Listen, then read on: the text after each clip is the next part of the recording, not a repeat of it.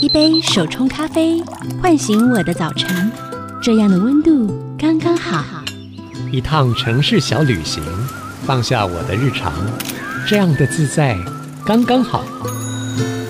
刚刚好的休日提案，陪你感受刚刚好的生活美学。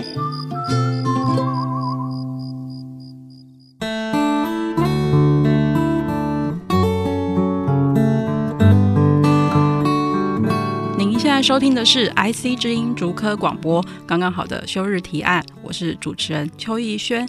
今天节目上呢，邀请到的是面包机女王辣妈。其实我超爱吃面包的，但是 烘焙是我一直不敢走进去的领域，总觉得好像要很精准，很多器材，然后又担心家里空间不够大。今天辣妈就要带我们走进烘焙的世界。辣妈好，Hello，大家好，我是辣妈小娜亚。辣妈听到我的开场就。开始觉得是大家很常见的问题，对不对？呃，你说面包哦，我觉得对，大家会觉得很喜欢，然后好像又会很却步，因为的确烘焙是比料理难度再高一点。对对，然后你说是不是很精确哦？其实只要你够 follow 食谱，通常都 OK。对，但是因为有些人可能料理习惯了，嗯、他就觉得啊，我就是自己加一点弄一点，哦，这个就不行，这就不行。对对对，所以如果你 follow 食谱的话，基本上都还可以，就是八九不离十。对对对对，都还可以。哎、嗯，辣妈，你原本是在那个金融圈工作，是是，然后后来转而投入烘焙面包，这个转变的契机是什么？嗯转变契机还蛮长一段时间的。那时候我上来其实是一个算是事业心还蛮重的人，所以我原本一直以为我就会在金融业子做到退休，做一辈子。对对对。然后，但是就是这么因缘际会，就是生完孩子之后，我也不是因为贤妻良母，就是纯粹就喂母奶，假日没事做，然后就想说。就很难，因为你知道喂母奶它很麻烦，它就是几个小时就要挤一次，对。然后你一出去就要带一大堆给洗，然后你挤完之后你要冲回家赶快把它冰好，所以我就到后来就觉得很不想出去。那在家里也不知道要干嘛，所以就想到高中的时候，我妈妈那时候就有用面包机，然后做面包很香很香，就是早上都会被香醒这样子，所以就想说，哎，不然就是再把那面包机借来玩看看。所以那台真的就是。很老旧了，就是川，对，就是我高中时候，然后那时候我已经三十几岁了，然后就拿来玩看看，嗯，结果运气也还不错，因为其实我自己妈妈已经很常在做面包，所以就是问她有一些细节，然后我自己大概知道，然后做一做就哎就成功了，嗯哼，那那时候也觉得只是个兴趣啊，嗯。我从来没有想过它会变成是我的职业，因缘际会到后来，就渐渐的，我觉得我的自己的工作那时候也有职务上面的调动，嗯，那调动到一个我比较不是那么喜欢的工作内容，嗯，可是呢，那时候就是面临自己有一点点要转变，你就是要脱离原本的商品，嗯，然后去尝试不一样新的。机会，你才有机会可能成为某一方面领域的主管。嗯，对。那那时候我就觉得，好吧，这好像也是一个挑战，我就是先去试看看。就试了之后，大概半年吧。嗯，哦，我真的是很讨厌那个商品，我就是不喜欢。对，嗯、那刚好就是面包这边也越做越上手，然后上手到。那时候我自己想说在外商工作，然后没有时间，嗯，就是可以宣传自己的粉丝专业，所以那时候其实是可以买广告啊，那一天可能一百块吧，因为超便宜的。然后我就想说，我就买看看，就那时候的曝光真的还不错，所以我的粉丝就稳定的增加到快要一万人的时候，对，那时候我就决定，好吧，我我想要离职试看看，因为。我觉得那时候我对金融已经没有那么多的热忱了，嗯、虽然我曾经非常热爱它。嗯，嗯，我觉得其实你很幸福哎，因为你妈妈家里就有面包机，然后她会用面包机做面包给你们吃。哦，对啊，对啊，嗯、对，所以其实应该也是有被她影响，对不对？算是有啊，因为一开始做面包的确就是，反正她已经那么熟嘛，就直接问她，这样很方便。然后真的你在家里闻到那面包香气，其实是真的蛮。蛮幸福的一件事。那我又从小都很爱吃面包，嗯、所以就对我非常喜欢吃面包。到底为什么吃面包可以维持这么瘦呢？就是肠胃没有很好啦。哦、对，没肠绞痛的故事。对对对对，嗯。那从兴趣到全职的部落客啊，就是经营这一块，你你觉得，因为一开始是因为精油那一块已经对你产生压力，你没有兴趣了。对。然后当这个兴趣变成工作的时候，你又如何平衡？就是这个新的工作领域跟生活呢？我觉得一开始真的是会找不到那个生活步调，嗯、因为你在上班族的时候，你就很规律做什么事情，几点大概几分刚好做什么，都已经是很固定了。嗯，七点四十分小孩一定要送到幼稚园，七点五十分搭上计程车，然后就是什么事情，就是几乎每分每秒都差不多，就是那些事。那等到你完全没有这些框架的时候，你就会觉得说，哦，我送完小孩之后。哎、欸，我要干嘛？然后就回来。嗯、那回来之后就觉得说，我应该要做点事情。但是有时候电脑滑一滑，手机滑一滑，回回讯息啊，哎、欸，怎么就已经中午了？嗯哼，我、哦、什么事都没做到，嗯、我食谱也没有研发。我当初在上班的时候，最想要有全部的时间研发食谱。哎、欸，怎么真的 在全职做的时候，我反而没有什么那么多时间可以研发，所以就要开始去。找到更好的步调，然后才有办法把自己就是该做的事情要拉回来。嗯，对，所以那时候的确花了一些时间，然后才把自己的一些步调有稍微建立一下。嗯、但我觉得当一个布洛克有个好处，因为你定期就是要 po 文嘛。嗯那你要 po 文之前，你就是要先做面包，然后才有的 po。所以，嗯、呃，我那时候要求可能自己每一天或者是每两天一定要一篇文章。所以压力很大耶。哎、欸，还好还好，那个反正要赚钱就是这样。但是要写文字，我觉得其实你要产出那个也是蛮辛苦的、嗯。对，但是我觉得食谱好处就是这样，它的框架就是那样，你就是把它放进去不一样的那个内容内容，然后你做出来成品，然后拍一拍，所以其实还蛮固定的那时候。嗯，对，反而。而是要写一些心情文，字会比较烧脑一点。所以那时候你在金融圈的时候啊，你的休日都做什么？就是在做烘焙啊。就做烘焙啊，啊！那当你开始变一个部落客的时候，嗯、就等于每天都在烘焙。对啊，就是变成是这样，没错。那我觉得全职之后有一个很大的好处，就是时间变得很弹性。嗯。然后我以前可能要上任何的课程，都只能用假日嘛。嗯。然后那时候就可以平常日去上，嗯、那平常日上课的人就会比较少，我就觉得哎、欸，好好。然后平常要去什么大卖场啊，哎、欸，人也很少，我觉得好好。所以那时候还觉得还蛮不错。就是这一点，嗯、对。你做烘焙啊，你曾经做过最疯狂的事情是什么？比如说最难的，或是量最大的，或是你最记忆深刻的？哦，我觉得曾经还蛮疯狂的，就是很想很想，就是想要同时做很多种的那个。最夸张的时候就是在工作的时候，然后那时候其实我在外商工作嘛，嗯、然后我都会圣诞节，就是国外同事根本就一定是放大假嘛，然后就只有台湾跟人家不一样，没有啦，其实很多亚洲国家都没放啦，但是我们最主要都还是对的那些香港、新加坡，其实他们大部分都有放，对，所以说真的在台北还蛮无聊的。我说在台北办公室还蛮无聊的，嗯、那我就会跟大家讲说，哦，那明天圣诞节我就，诶，教育室的早餐我就全包这样就二十几个人，然后我就前一天就有点提前走，就跟老板说：“哎、欸，我今天 我今天要先去准备面包。”然后总之我那天就是前一天就是有开始要做一些冷冻面团啊，干嘛什么的。然后那天晚上回家就火力全开，哦，超可怕的！我就做到从、那个、几点做到几点？哎 呦应该是六点多，然后就一直忙到十二点。然后你知道那个头呢，就是一直往下，然后往下到后来你血液循环不好，你自己都不知道。偶然一抬头，哦，头超昏的，我那印象非常非常的深刻。然后我觉得就是这么一两次之后，我就再也不要做哦，天喜，我就不想做这种事情。但是你隔天带去的时候，应该大家都很惊讶吧？对，就还蛮开心的啦。因为我觉得那时候其实才刚接触嘛，所以你对自己做东西的要求其实不会。到很高，你觉得就是有一个产出，然后大家一起吃，嗯、自己就还蛮开心。所以那时候根本不会去管说这个发酵到底有没有。到很足够啊，然后做起来是不是真的很漂亮啊？嗯、我觉得这要做出来看起来好像这个样子，自己就很满足了。对，所以那时候我觉得还蛮单纯的喜悦，嗯、单纯的喜悦，然后希望把这个喜悦分享给你身边的所有人。对啊，我觉得其实做烘焙的人都有一种特质，你就是做好之后就很喜欢拿给很多人吃，这样子，嗯、就是把身边的人喂胖。对啊，对。那你觉得刚刚好的生活步调应该是什么呢？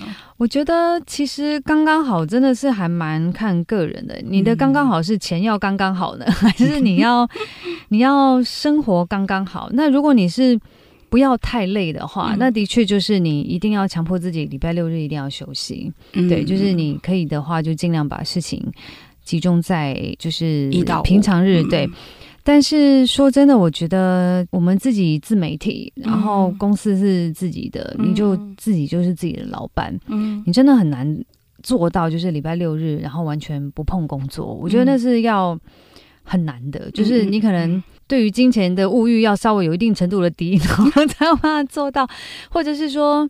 你对自己的那个生活品质很坚持，对。但是我觉得对我来讲，我这几年好像就会比较想要好好的把自己事业再打拼一下，所以礼拜六日我真的还是会忍不住，就是会想工作。代表你还乐在其中啊！看来烘焙的魅力真的是无限大哦。我们休息一下，稍后回来，刚刚好的休日提案。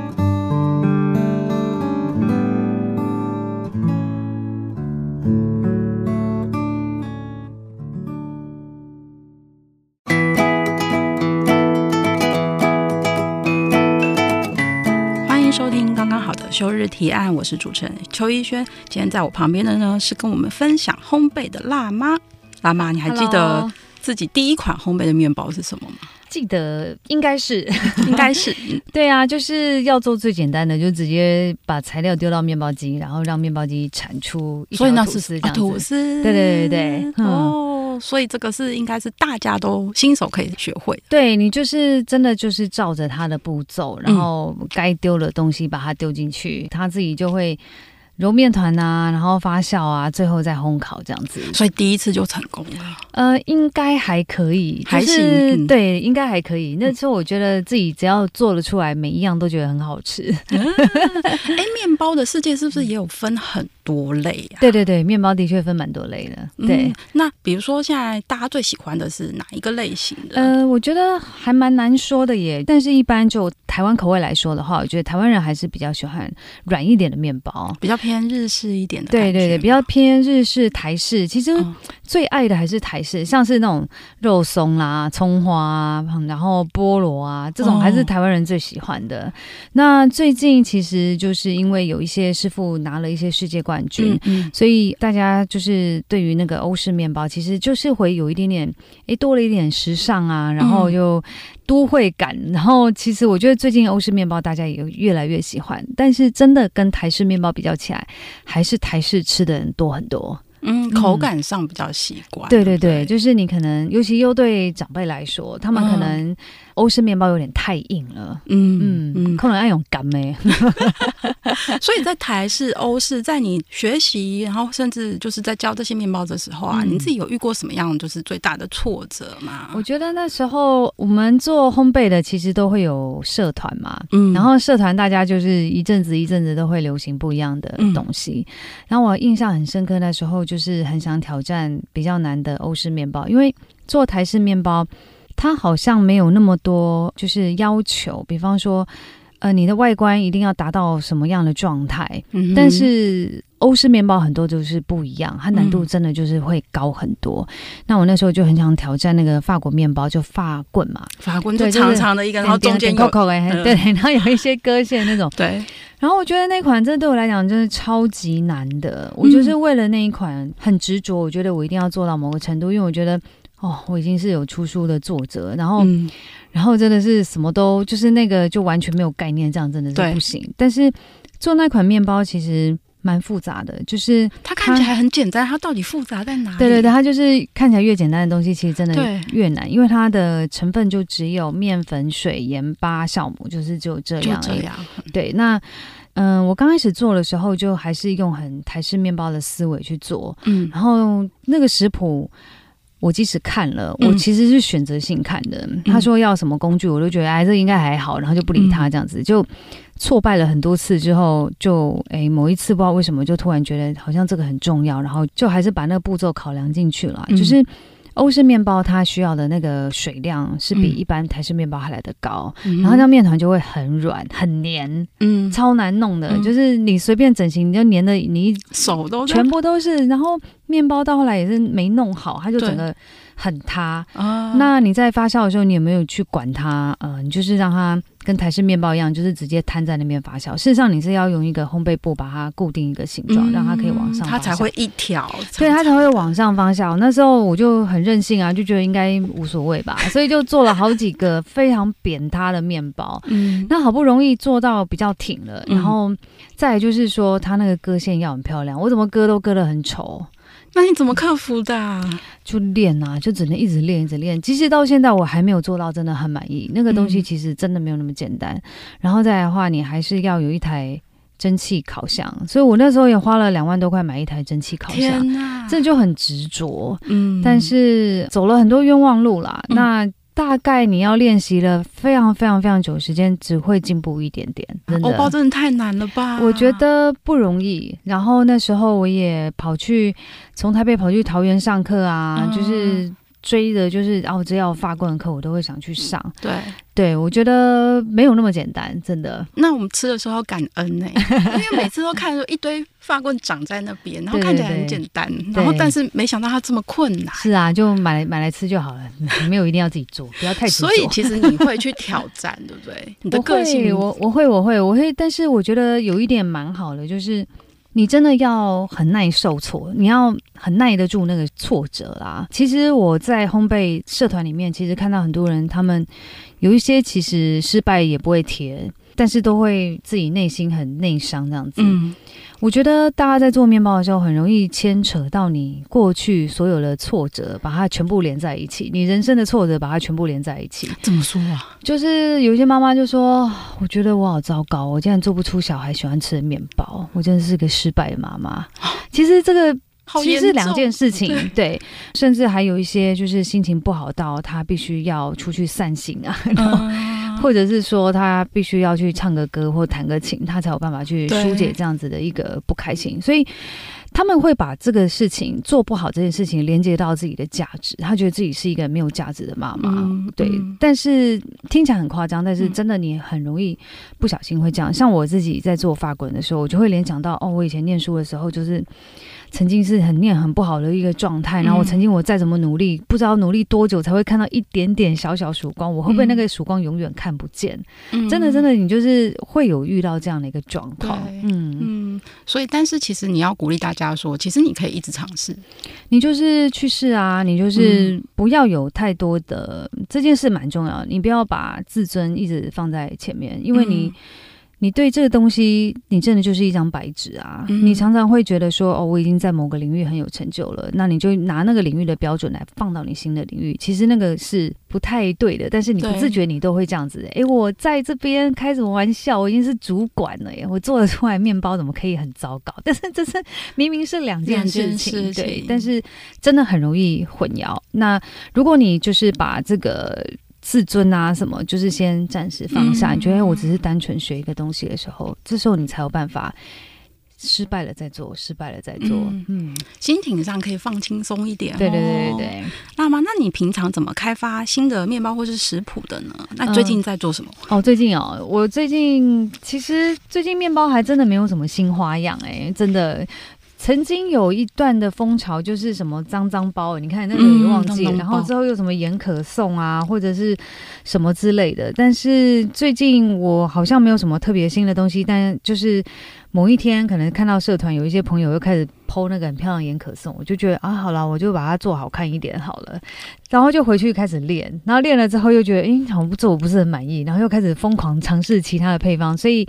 最近我又开始做原味盐可颂啦，巧克力盐可颂，还有那个就是奶茶盐可颂。对，你总共到底做了多少颗？我大概一次做十颗吧，然后一天做十颗，然后做到第三天，然后小孩已经吃到奶茶了嘛，然后第四天就有剩啊。我说，哎，那明天就是那个 三种口味，剩各剩一颗。他说，可不可以不要再吃啊？好可爱、啊，那不要吃，不要吃，我明天帮你用叫的。是，对啊，大概就这样。所以大家就会互相砥砺，就是哎，你看到谁贴什么，然后就是哎，想自己也试试看。对，因为其实我觉得做烘焙的人都有一个特质，真的看人家做什么，真的会手痒哎。看别人做，我也想试一下。对对对对，你会觉得其实好像自己有机会做成那样子。当然也是你要做了之后，你才知道你距离那个东西是有多遥远。可是你在做之前，你真的就会觉得哇，如果我真的做到了，你就会很开心，因为我们曾经尝过甜头，就是你真的在做出来的时候，那真的是非常非常的开心。所以你就会为了，即使那个机会不大，你还是会想去试看看。就是那个成就感的瞬间，就即使他可能外貌不那么好看，但我相信口味应该也就是挺好的。口味通常都没有问题的。对啊，嗯、所以大家真的不要太介意。那辣妈，我看到你前几天有那个直播鬼蛋糕，因为圣诞节快来了，嗯嗯嗯，对，万圣节，万万圣节，对 对，嗯，对，所以也是因为节庆的关系。对，其实通常节庆这些妈妈都蛮辛苦的。我说真的，他们就是要为小孩这边冲黑无微不微，然后。可能就是要做一些东西过去给大家同乐还是什么，所以我们都会在像是万圣节，其实圣诞节也是我们的大日子，日子。嗯、对，就是我们在这两个节日都会推出一些东西，这样子，嗯、对，就是透过节日给大家满满的仪式感哦。对对对，那我们休息一下，待会再回来，刚刚好的休日提案。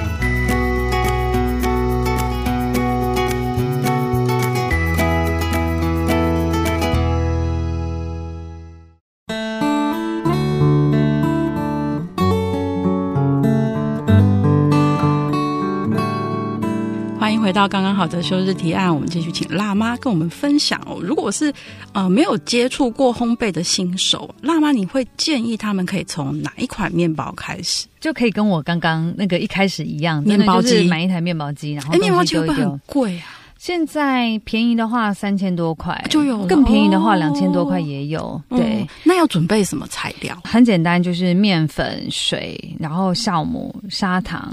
然后盐巴、奶油就这样子六样，嗯，嗯就可以做。这个其实，在那个一般超市全部都买得到。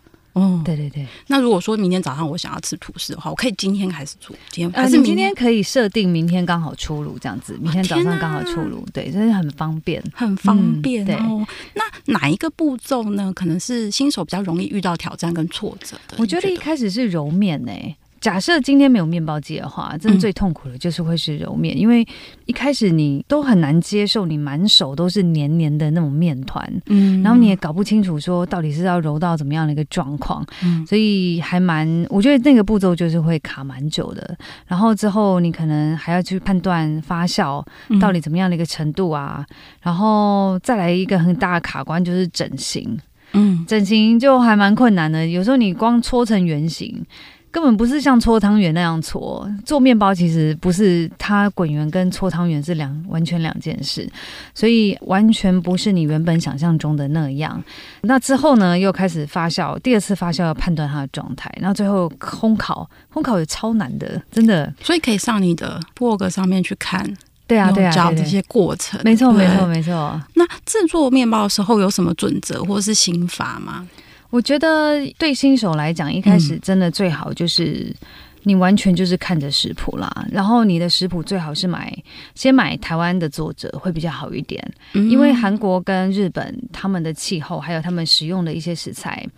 跟台湾都不太一样，对，所以呃，蛮有可能它里面要买的东西，你就是台湾根本就买不太到，嗯，那你就先找台湾的，然后它气候也比较像，嗯、像是需要放的水啊，你可能同一款面包，你在法国制作跟日本跟台湾，你要放的水就是不一样，因为台湾比较潮湿，对啊，你就不需要放到那么多的水。可是如果你是用那个法国他们的食谱或者是日本的食谱，哇，那水真的是放超多，你这样子放下去，你根本就不用做，黏黏到死。对，所以还是有差，我觉得，嗯，所以可以从台湾的食谱开始学。对，台湾对台湾作者写的食谱，我觉得是还蛮蛮可以看的。最主要是食材大家都一样在地的，很好取得，嗯。嗯那你在帮读者啊，或是粉丝解决疑难杂症的时候，有遇过什么样深刻的问题吗？印象深刻的问题，比较印象深刻就是，应该是说我比较爱莫能助的，就是我觉得有些粉丝会真的是打破砂锅问到底啦。嗯，对啊，假如说砂糖，那请问可不可以换？二傻可不可以换黑糖？然后可不可以换赤枣糖醇？然后他什么糖都要换看看，因为我不是对所有的食材都很熟悉。嗯、然后，然后他自己又想要依照自己想要改的东西去改，然后我就会呃，以前我还是新手作者的时候，我就会很，我会觉得说啊，人家需要帮忙，我可能就会很想要去帮忙，反正想说自己顺便学习这样子。但是现在就是稍微比较嗯，事情比较繁忙的时候，我就可能就是会比较适时的说，哎，不好意思，那个东西我没有试过，嗯、你可能必须要自己去试看看这样子。嗯、对，那现在在做面包的风潮啊，是不是？因为我看到你的配方都有时候会写说，哎，是减糖版本，嗯、是不是？其实跟以前也不太一样。对，现在的确大家就是会想要减两种糖，一个是砂糖的糖，嗯、一个是那个有字边那个就是面粉的那个糖。嗯嗯、但是我我自己比较没有减那个淀粉的那种需要，因为我的肠胃比较敏感，所以你可能换了其他食材，对我来讲肠胃是反而是负担。嗯、所以那方面呢，我就比较没有那么多的研发，但是我会在尽我可能的范围之内，嗯、比方说用一些全麦粉啊，就大家知道比较。要有健康概念的那个，就是取代一点点的面粉，然后就重点还是要好吃，我才会愿意去取代这样子。嗯，嗯，所以其实你自己也是因为身体比较敏感，所以才会去自己手做面包嘛？我觉得是纯粹是想要吃，然后后来真的自己面包做习惯之后，哎，我是真的吃不习惯外面的面包。嗯，对，就是吃起来就是不一样。因为你是按照你的口感跟口味去做的，对，然后你会吃到真实食材的味道。像外面有一些有一些面包啦，可能是比较有在特价还是什么的，嗯、他们的面包可能里面很重要的一个部分是奶油嘛。嗯，那但是很多其实不是加天然奶油，它可能会加人造奶油啦，嗯、或者是一些什么氢化油，对，化学的。对对对，那那些其实我吃下去，我已经会吃出来那个不是奶油。嗯，那。变得说，我只要吃一口哦，我就不会想再吃第二口，嗯，就会是这样，或者是外面很难做的那个可颂，有没有？嗯、就是一层一层千层的那种，那个很难做。那我后来会自己做之后，这个很难做，所以我偶尔这样做。我后来自己做之后，其实没有很成功，但是那个吃起来那个奶油的香气，你就知道哦，原来真正的奶油香气应该是这样。然后我再去买外面就是比较没有那么昂贵的可颂的时候。我吃进去的时候，我发现就是会有一层化不开的油在我口腔里面，嗯，然后我就觉得，嗯，以后我也不想再吃这种这样的可颂，嗯，对，所以会有茶。现在的确是为了自己吃，嗯，呃，现在越来越重视健康啊，对对，而且因为疫情之后，大家好像疫情前大家就会开始慢慢进入这个手做的风潮，自己在家里烘焙，对对对，没错，所以粉丝有暴涨，大 家大家在家里做面包，有有有，我的确是那个疫情期间这。粉丝真的是暴涨，嗯、因为那时候真的被关在里面。然后你说真的，那个料理可能相对门槛比较没有那么高。嗯，不是说料理很简单，而是其实它那个成败没有差到这么多。嗯，可是烘焙就是你那个面包有发跟没发，其实是差很多的。嗯，所以大家就会，我觉得还蛮蛮谢谢那时候大家很紧密的关注啦。那。嗯我也看到很多可能就是来自世界各地的美国啦、马来西亚、香港的粉丝，嗯、他们真的是被关闭的那一段时间里面，他们真的就是很仔细看我的食谱，然后有成功，嗯、然后也帮孩子做。嗯、那那时候我也觉得听到他们一些心声也是蛮难过的，真的就是出不去。嗯，然后一下封城，一下什么，然后这是他们唯一觉得欣慰的事情。我听到他们这些心情分享，我也觉得自己还蛮欣慰的。嗯，所以其实整个做面包的过程应该是一个蛮疗愈的过程。嗯，我觉得是非常疗愈。最后，特别是最后那个香气出来的时候，我就觉得哦，实在是受不了，太赞了。嗯，但要到最后疗愈那一刻啊，中间有那个发酵等待的时间，是不是都要等很久？看你要做什么面包，嗯、但是如果是一般台式面包，嗯、第一次发酵大概六十分钟，第二次发酵也是六十分钟，所以整个做完大概至少三个多小时这样子。嗯。嗯，那发酵的时候你都在干嘛？发酵那时候就写文章啊，你真的好把握时间的人呢、欸？对呀、啊，就是工作狂吧。对，就是好像我也不知道其他可以干嘛，所以就是写写文章这样子。嗯，嗯，那在辣妈的频道里面呢、啊，我们看到你除了做面包之外，还分享了其他的食谱，像是布丁啊、牛肉面啊。嗯、你觉得做烘焙的事或做料理这件事情，对你来讲最重要的意义是什么？我觉得就是除了享受这些美味之外，嗯、我觉得我得到最大的收获就是体会什么叫熟能生巧。嗯，对，就是深刻体会。然后成功没有捷径，嗯、你就是要一直试，一直试，然后要耐心。嗯、这次失败没关系，我再试看看。然后即使失败，你还是学到超多的。特别是我一从面包要开始跨到料理的时候，哦，我心里面超多障碍的。嗯、我就觉得怎么说？因为我觉得我最讨厌食谱给我写适量，因为我已经习惯烘焙就很精确，对不对？精确。对。那我要跨到料理的时候，我说：“妈呀，这什么东西适量？这是有。”写的没写，一个人口味调整。对，对，所以我就后来就觉得好了，没关系，我就尽可能照着他做。然后后来出来的时候。渐渐的，我才发现说，哦，原来这个步骤是可以这样子调整，可以那样调整，嗯、或者是说，同样一个食谱，大家好几个分享的人，他的做法都有点不一样。都完全不一样。对，那我就会这个也试看看，那个也试看看。后来就是，哦，哦，原来才知道他们这个步骤为什么这样做，然后出来是怎么样不一样的结果。对对，所以我觉得蛮好的。嗯，嗯可是。反而说回来的话，烘焙反而比较简单，对不对？它比较明确，它比较对，它的确比较明确，对，哦、嗯，但是各有不一样的技巧，所以我觉得到后来会比较懂得料理之后，我还是觉得哇，真是学无止境，我还是很佩服对于料理很有热忱的人，真的很棒。今天是对料理很有热忱的辣妈来跟我们分享哦，休息一下，待会再回来，刚刚好的休日提案。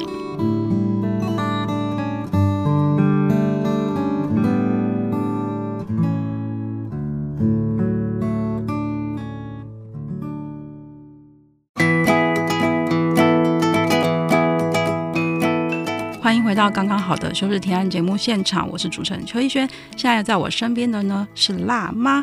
哎，辣妈，我觉得你的粉丝真的是很幸福哎。对啊，因为你真的不会停更，然后你的辣妈语录，你就会固定的一直产出。我觉得就是看到你在贴文的时候，会有一种很强烈的信赖感跟信任感。谢谢，谢谢。对啊，对，我觉得我自己也就是觉得好像决定了，然后就会想要持续的做下去。嗯、那那时候就是有觉得好像想把礼拜五固定下来，所以竟然就决定做了，然后。然后慢慢的也开始有一些人会有一些期待，那我真的也很谢谢他们支持，所以就会让我更有动力的再持续写下去。我觉得其实很让人家讶异哦，因为你其实出了很多畅销的烘焙书，可是今年的新书发表却是讲我们的情绪励志，你不该讨好全世界。却冷落了自己，是这个书名好鸡皮疙瘩。这个其实是那个还蛮谢谢那个出版社当帮我想的这样的一个标题。嗯，对，我觉得这本书就是集结我大概这四五年来的那个辣妈语录这样子，嗯、但是我有稍微再重新把它整理，整理到比较就是有一些章节有一个系统这样子，嗯，所以这样让大家在阅读的时候就会比较顺。当然，所有的文字也都全部有在重新。已经顺过一次，对，所以会跟当初发表还是会有点不一样。在这个辣妈语录里面呢、啊，其实是很多是你自己身上曾经发生过的事情，对对，对或是朋友发生过的事情。嗯嗯，对，其实我的内在好像跟我的外表其实好像有蛮大的差异，就是怎么说？其实我看来就是好像有点很爱赚钱啊，或者是咔恰北北啊，然后很干脆干嘛？但是不会啊，你看起来很温婉持家。是哦，是，对。然后事实上，我觉得我内心是真的是一个非常高敏感的人，嗯、对。然后又是一个一开始我觉得是的确是自我价值感比较低落的一个人，我就是很容易对自己没有很有自信。只要是你做金融圈，理论上你应该自信满满的。呃，对。但是有时候会有两个部分，就是你可能一方面对自己不满意，是来自于你对于自己的要求。太高，嗯，太高，对，但是并不是说你拉低那边的标准，嗯，人就会变得开心，嗯，而是你会觉得你一定要做到这么好，你这个人才会有价值。其实是听起来是对自己还蛮严苛的，嗯，然后再来就是可能别人的一句话干嘛，嗯，我都很容易会去扩大去想，好像，嗯。对方其实或许没什么意思，我就觉得他是不是在暗示我怎么样？怎么怎么这样？对 对对对，所以我其实内在还蛮容易会有这些小剧场，然后心里也会比较真的比较容易受挫。嗯，那我觉得其实是还蛮痛苦的。那我觉得最痛苦的时候，真的就是在生完小孩之后那段日子，真的是非常非常辛苦。就是好像听说荷尔蒙本来就是会有一些变化，听说生完孩子都这样。那我觉得我自己本来就是一个要求自己比较高的人，嗯，然后生完孩子，你知道多一个孩子真的就是很巨大的改变，然后你就会会有更多的理由来责备你自己，你自自己这就是做的不够好，嗯，那那时候我就觉得说，哎，身材也没有恢复，然后工作我一直很想冲，我想说我生完小孩就可以冲，就越冲越做的不怎么样，嗯，然后又遇到那个自己身材，我觉得也是没有恢复到自己满意这样。又觉得自己啊，小孩都已经尽量都弄给保姆在照顾了，嗯、保姆都已经帮我这么多，我爸妈也帮我这么多，我怎么该做的事情都还没有做好？然后小孩我好像也没有，就觉得自己好像不够有母爱这样子。嗯嗯怎么还一直把他推给保姆？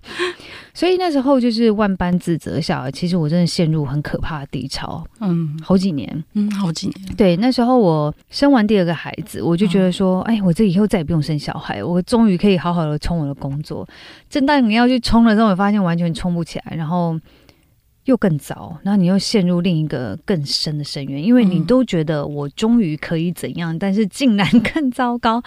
那我觉得在历经那些低潮之后。嗯我觉得这样的经历真的还蛮珍贵的，嗯，因为那时候我几乎每天都在哭，嗯、就是晚上、嗯、睡觉前就是找我老公嗨啊，为什么那么烂啊？为什么说为什么今天同事这么厉害？为什么这么怎样怎样？那、嗯、为什么人家还照顾孩子怎样？我又没有办法什么什么？嗯然后我觉得，真的就是根源来自于，就是我一直没有办法接受我自己的所有的面相。嗯，对，我只可能允许自己很好的部分，但是不好的部分，我就会很讨厌自己这个样子。嗯、那你越讨厌自己这样子的话，其实你就会生活的越辛苦。对，所以我因为机会之下，我就是。参加了一些课程，他们就是提醒了我，就是他说，其实敏感是你这辈子非常好的礼物。对，然后我就觉得，嗯，是吗？对啊，我就觉得 擦擦，然后明明我就痛苦，后来我才发现说，原来敏感真的，他真的是有默默在帮助我的人生。嗯、因为我，我如果我不敏感的话，我真的是很难当个业务。嗯，我就是在金融业的时候就是一个业务。对，所以我觉得原来。你一个特质是有好几个面向，那我原来以往我都是用一个只用单一的角度对啊来看它。那我觉得哎，开始跟自己有比较多的和解，嗯，然后人生才开始慢慢慢慢，其实是很缓慢的走出低潮，嗯、真的没有办法很快，你就是要有耐心。嗯，那也因为这样，我才有办法。离开金融业，然后去做我自己真的很想做的事情，嗯、所以这段过程非常的珍贵。这样也促使你写辣妈语录，对不对？对，因为我觉得我知道太多女生、女性的，对他们在面临自己人生挫折的时候，会用什么方式在批判自己？嗯，对。但是我觉得高敏感的人好像也不是那么多哎、欸，因为我常常我在写这个的时候，真的还蛮多，有一些粉丝就会直接说。哎，你就是想太多而已的啊。然后有时候你就会怀疑自己是不是真的是想太多。嗯，可是我觉得这样整个过程下来，我觉得只是每个人的特质不一样，不是我想太多。嗯，那我还觉得你想太少。哎，嗯，嗯，对，所以我觉得是每个人的特质不一样，我就勇敢说出来，我就是会想这么多的一个状况之下，那。我可以帮助跟我一样的人，然后他们怎么样从这种想太多的漩涡中走出来？嗯，而且我相信你的经历是大家的共同经历，只是没有人像你可能有这么有勇气把它写出来，然后让大家看到，嗯、也许就没想到就成为鼓励别人的一篇非常好的文章。对啊，对啊，我觉得这一次出书还蛮多人给我回馈，就是他们。蛮讶异，就是把自己的故事写出来。嗯、有时候我们都觉得自己故事好像也还好嘛，嗯、不是很普通嘛。嗯但是他们因为我写了这样之后，嗯，真的有两位朋友跟我说，他们也想把自己的经历，嗯，好好的记录下来。他说，或许有一天他们也可以帮助到更多人。嗯，书写也是一种疗愈的力量。对对对，真的是。嗯，那辣妈，你休日除了烘焙之外啊，你现在还会做什么事情让自己觉得有放松跟疗愈的感觉呢？我觉得最近哦，最近就是整理东西，开始年末断舍离。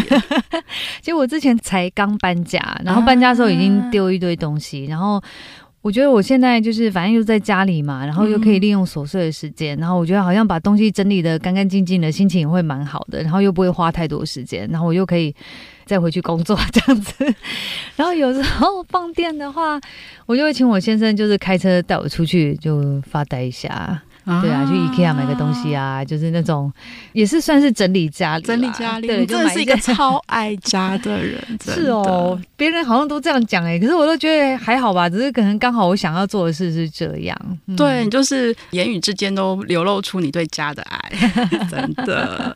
我觉得呢，辣妈是一个很勇于面对自己的人，我面对自己所有的情绪，她不会选择把情绪埋起来，视而不见，当做没有这回事，而是看见真实的自己。自己去挖掘自己有情绪的点，试图去理解自己，也理解别人的同时呢，然后接受。如果烘焙疗愈了辣妈，那你是否也愿意尝试看看呢？